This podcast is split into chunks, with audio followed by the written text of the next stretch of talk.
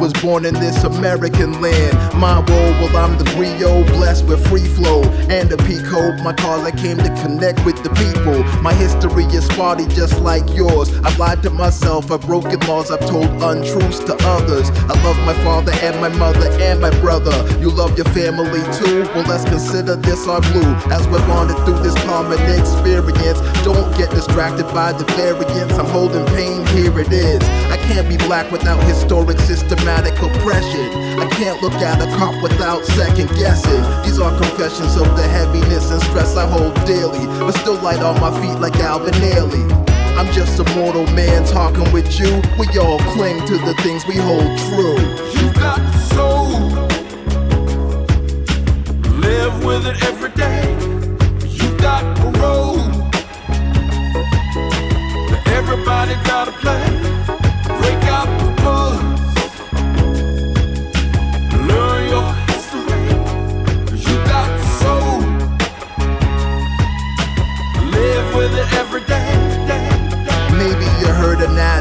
rebellious slave. He's well known because he misbehaved, or rather, he behaved in ways that aligned with his people's freedom. So, of course, you know the system needed to delete him. This happened back in 1831. Nowadays, I feel our lives are just a living, breathing issue of the rerun. The power divide initialized to never skip a season. Look at the collective consciousness and what we've become.